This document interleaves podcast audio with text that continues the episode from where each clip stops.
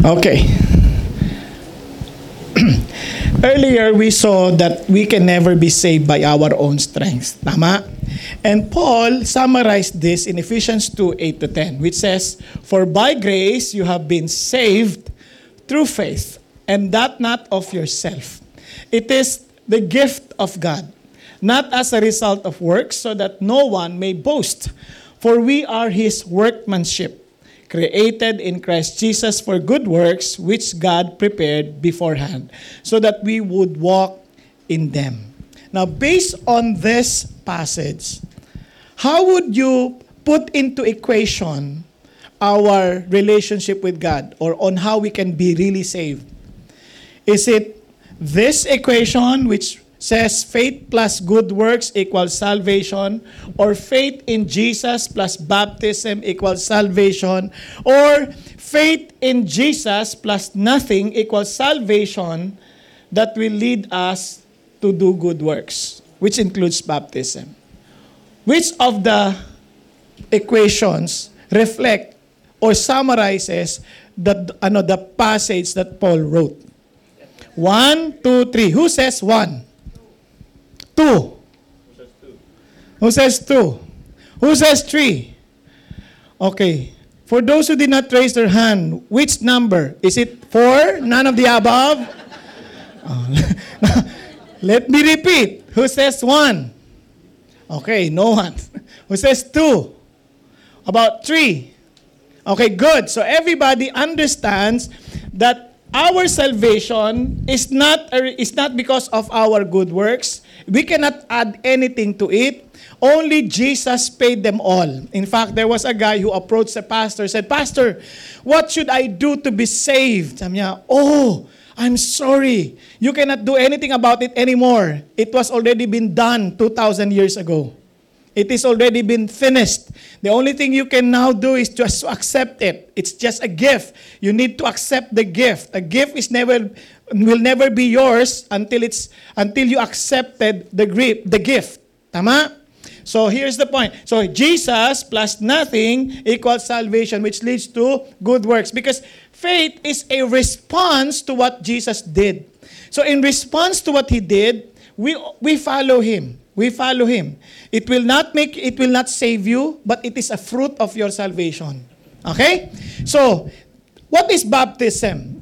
So, Jesus Christ himself was baptized. In Matthew chapter 3 verse 16, after being baptized, Jesus came up immediately from the water, and behold the heavens were open, and he saw the spirit of God descending as a dove and lighting on him. So even Jesus Christ was baptized. So what is what is the point? Why does he want us to be baptized? Now there was an account written by Dr. Luke in Acts about an Ethiopian eunuch, and this is what happens. But an angel of the Lord spoke to Philip, saying, Arise and go south to the road that descends from Jerusalem to Gaza. This is a desert road. And he arose and went, and behold, there was an Ethiopian eunuch, a court official of Candace. I don't know if if I pronounce it correctly. Candace ba yan? Candace or Candace? Kasi it's ano, Hebrew kasi yan eh. O, di bali na. Basta yun na yun. Basta there's a street there. a desert road. or then he was official of Ethiopia, I think. okay, so a queen of the Ethiopians. In other words, he's a treasure. Maybe, uh, ano, mabigat siya eh. A court official eh. So, medyo big time. And he's in charge of all our treasures. So, nasa ano siya, Minister of Finance. Di ba? And he had come to Jerusalem to worship. And he was returning and sitting in his chariot and was reading the prophet Isaiah. And the Spirit said to Philip, Come on, go up and join his chariot. And when Philip had run up, and he heard him reading Isaiah the prophet, and said, Do you understand what you are reading? And said, Well, how could I unless someone guides me? You know, while I was reading this, I just felt that, wow, the question that Philip asked is very insulting. Can you imagine an, a government official of Ethiopia reading something and you would ask, "Are you really? Do, do you really understand what you're reading about?" Now, what do you feel if that if you are the Ethiopian eunuch? Diba na parang loko to. Di ba? But that was because the Holy Spirit was guiding. So don't ever imitate Him. Baka mamaya, do you really understand what you're talking about? Diba? Don't ever do that. They might slap you. But but here he said, Well, uh, I, how could I? Unless someone guides me. Then, and he invited Philip to come up and sit with him. Now, the passage of scripture which he was reading was this He was led as a sheep to slaughter, and as a lamb before its shearer is silent, and so he does not open his mouth. In humiliation, his judgment was taken away. Who shall relate his generation? For his life is removed from the earth. And the eunuch answered Philip and said, Please tell me, of whom does the prophet says this? Say this, of himself or someone else? So to make the long story short, Philip opened his mouth and beginning from the scripture, he preached Jesus to him. So he explained what Jesus did. It was about Jesus who was crucified, he was slaughtered, he was killed for our sin. Now, let, and as they went along the road, they came to some water, and the eunuch said, Look, water! What prevents me from being baptized? And Philip said, If you believe with all your heart, you may. And he answered and said, I believe that Jesus Christ is the Son of God. And he ordered the chariot to stop, and they both went down into the water, Philip as well as the eunuch, and he baptized him. And when they saw came up the wat- came out of the water, the Spirit of the Lord snatched Philip away, and the eunuch saw him no more, but went on his way rejoicing. Now look at this. So what have you noticed? Before Philip baptized the Ethiopian eunuch, who happened to believe in Jesus after his preaching, after his explanation, Philip made sure that he believed first. Naintindihan natin. He was not just, okay, you want to be baptized, I'll baptize you. No. If you truly believe in your heart, I remember when I spoke in one one of the companies in the in the in um, ano in in the Philippines during the baptismal ano kasi dami there were about 250 who wanted to be baptized. So every one of them I individually asked them before I baptized them I said, "Do you really believe that Jesus is God, the Son of God, that he alone is the savior?" Yes. Now, if you truly believe and you submit yourself to him, if you happen to read the Bible and there are some practices that it does not that contradicts the, what the Bible tells us, are you willing to obey? Tagal niyang nag-isip. Kasi it's so easy to say, He's my Lord, He's my Lord. But the point is, if you have practices that the moment you open your Bible and you begin to see that it contradicts what the Bible is saying, are you willing to change course? And he said, Yes. I will. So, yun, saka ako binaptized. Naintindihan niyo po? Kasi it is an expression of our faith. So, in other words, yung word na baptism, para maintindihan natin, was a borrowed from the Greek words bapto. Ano yung bapto? Meaning to deep. Yung Greek noun is baptisma, a process of immersion, of submersion, or ba- and baptizo, a Greek verb meaning dyeing of a garment to affect to effect a permanent change. So it's a process of dying, changing colors, changing the image. Kaya nga po, remember, in the past, in Genesis, we were created in the image of God. Remember that? And remember, the command was for us to go, uh, was to go and multiply and fill the earth. Why? Because God wants the world to be filled with His image. Tama ba? But when men, when men fell into sin, they spread the sinful image of man into the world. So when Jesus Christ came to deal with the issue of sin, have you noticed when he dealt with the issue of sin, what did he tell the people who believes in him, who, who believe in him, who follow him? Ano sabi niya sa mga tao na to? Go and make disciples of all nations. Look at the word. Baptize them in the name of the Father, the Son, and the Holy Spirit. From the sinful image of man, now baptize them, give them a permanent change, put them a new image, the image of God, which is the Father, the Son, and the Holy Spirit. Kaya if you're asking me, ano ang image ng Diyos? Trinity. Nagkakanindihan? Kaya nga, baptize them in the name of the Father. the- Do it. In other words, again the world be spread or be, be, be filled with the image of God. Yun na naman ang command. So, that it was consistent. Therefore, baptism is an act of being immersed in water. Okay? Eh, pag walang tubig, wala tayong magagawa. Pipisikan ka. Okay? O kung wala,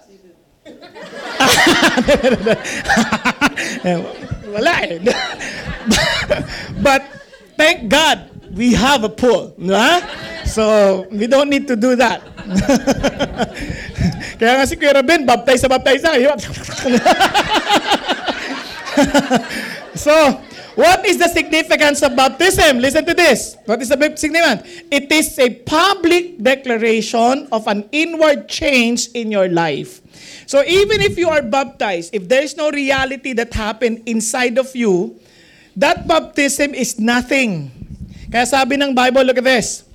So then who had those who had received his word were baptized. They were added that day about 3,000 souls, meaning they first received his words and they were baptized. In Acts 16, look at this. And after he brought them out, he said, Sirs, what must I do to be saved? Oh, listen. They said, Believe in the Lord Jesus, and you shall be saved, you and your household. Then they spoke the word of the Lord to him together with all who were in his house. He took them that very hour of the night and washed their, washed their wounds, and immediately he was baptized, he and his household. Kaya nga, they must first believe before they were baptized. Okay? Now, in Acts 18, Crispus, the leader of the synagogue, believed in the Lord with his, all his household, and many of the Corinthians, when they heard, they were believing and being baptized. Okay? The, yung ano niya, sequencing, laging believe, then baptized. Okay? So, note, the sequence ha, believe, then be baptized. Okay. Now, why? Baptism, because it's a symbolic act of identification with Jesus Christ. Now, you need to understand, during that time, when people were being baptized, they were under persecution. Can you imagine if you identify yourself with Jesus, when you submit yourself and obey God to, to water baptism, it means you are signing a self-death warrant. Parang sasabi mo, I'm willing to die with Jesus. I'm willing to die for Jesus. I am willing to die because I am identifying myself with Jesus. So when you are baptized now, I'm not this would not be easy because some of your friends might think, "Wow, you're fanatic. What happened to you?" And they will begin to teach and say, "Oh, praise the Lord. Praise the Lord. How are you? Born again?" Uh, they'll begin to talk against you. Because you're now identifying yourself with Jesus. And every time they will invite you to do something that is not pleasing to Jesus, obviously you cannot say, oh, it's okay, it's okay. I'm a Christian. God has already forgiven me. So let's do it. No, you you need to understand that everything you do, you are identified with Jesus. Kaya nga, so many people, they hate Christianity not because of Jesus, but because of those who claim to be Christians and are living differently from what Jesus tells them to do. Nasusundan? Now, so in Romans 6, look like that. Do you not know that all who are baptized have been baptized into Christ? Jesus have been baptized into his death.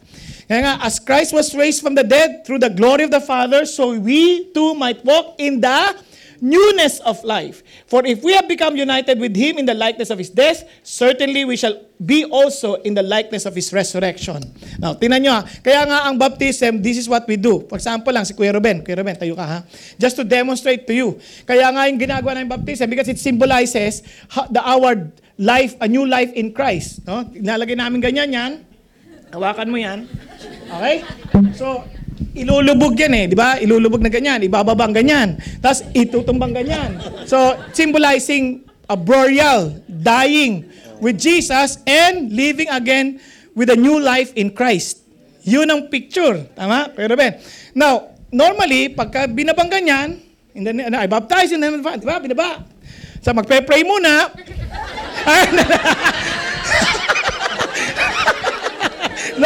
joke lang, joke lang. Patay yan! Kaya hindi, mag... Tatayo na, tatayo na. eh, pag ginanahan pa yung prayer, nako. Joke lang. so, baptism is a symbol of new life in Jesus Christ. Yan. Kaya therefore, if any man is in Christ, he is a new creature. The old things passed away. Behold, new things have come.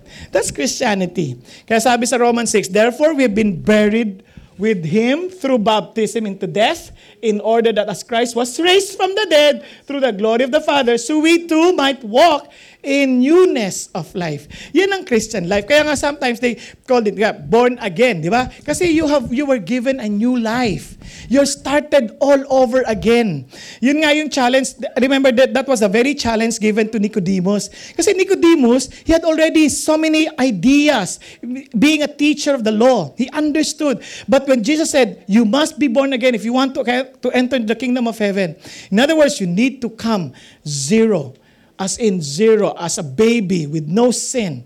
And that is why I came. That's what Jesus Christ is telling us. When we receive Jesus Christ, you are zero. You are like an innocent baby before Him, and you were given a new life in Christ. Okay?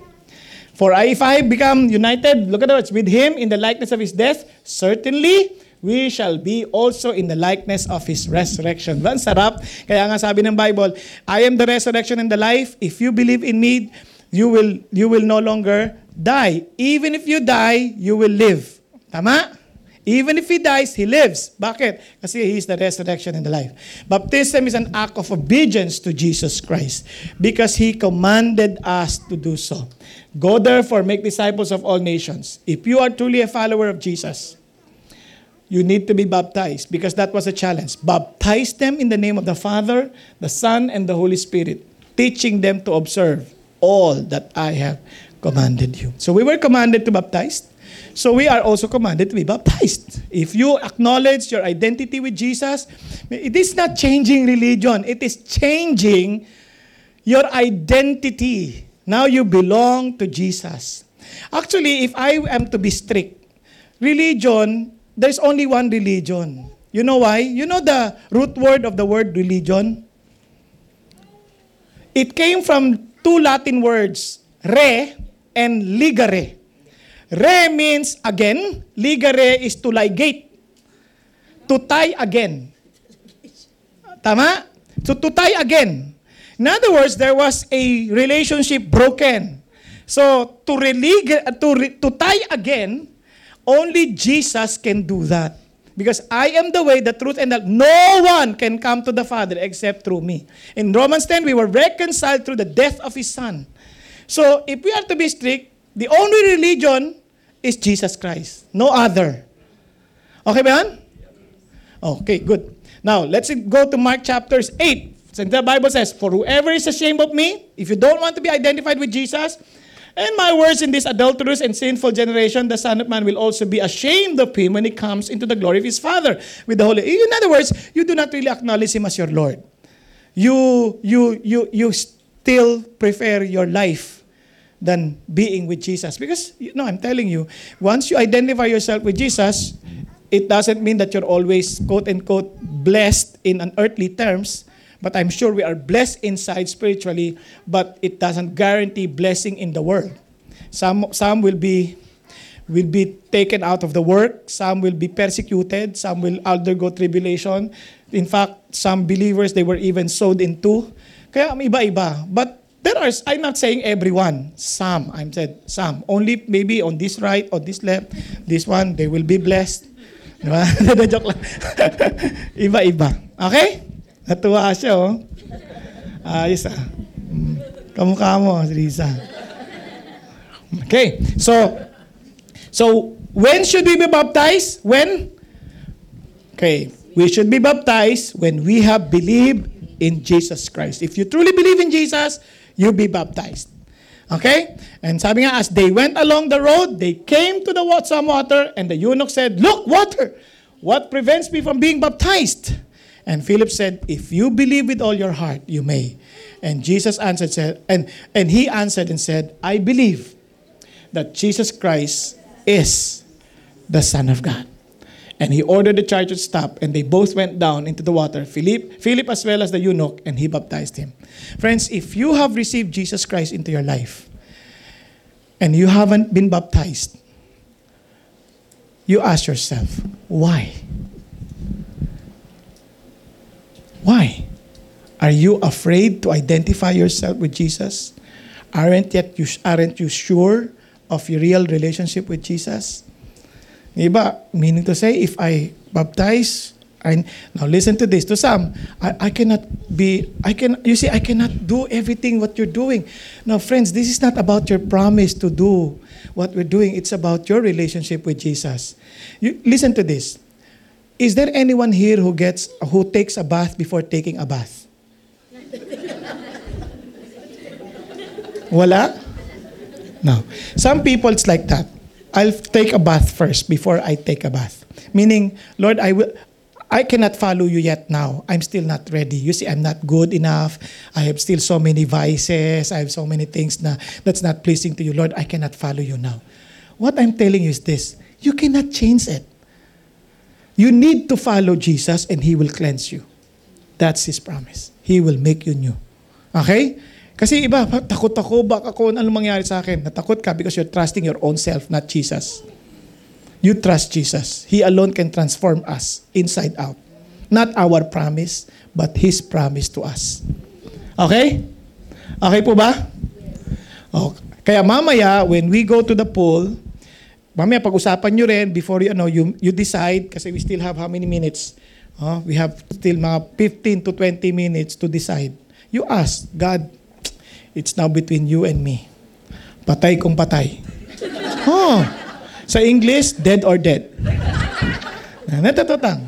Hindi na totoo lang. Lord, una-una, ako natatawa ako. Some, they were asking to be baptized because they follow Jesus. They're willing to die for Jesus. Nung binabaptize na, ang lakas ng alon, "Ah! sasakaling ka. Ikaw ang papatayin. Iwan kaya kita dyan. ne, maraming ganyan. I'm just telling you realities no, of life. Kaya I challenge you. Friends, be willing for to follow Jesus and you'll never regret it. You'll never regret it. He alone is worthy to be followed. Diba? He alone is worthy to be honored, to be glorified. Okay? So you think about it, you pray. Now if you are ready, uh, at anong oras po pastor to go to the pool? Uh, 2 o'clock. But kung babae kayo, please don't wear uh, ano yung ah, yung ano yung ano see-through oo na shirts. Ayun, may gown naman pala. But at least wear something inside ha. Don't just wear the gown. just want to make sure, okay? Mahirap na. eh medyo malamig. Malamig ha, malamig. Baka if you are not prepared, malamig yung pool. Hindi heated yung pool, no? The pool is not heated, so just be prepared. Wear your sweaters, okay? And jackets.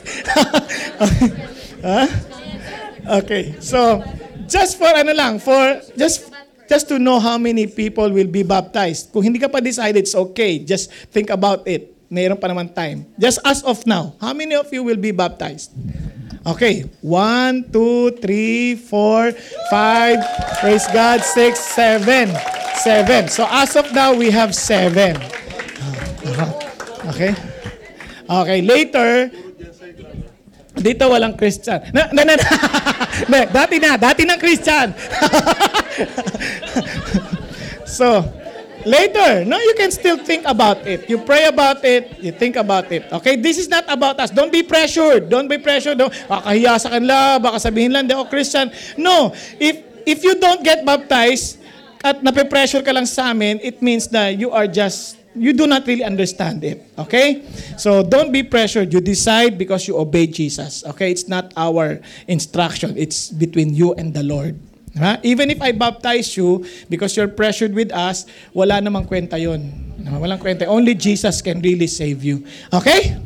Okay, good. So see you at around, ano po?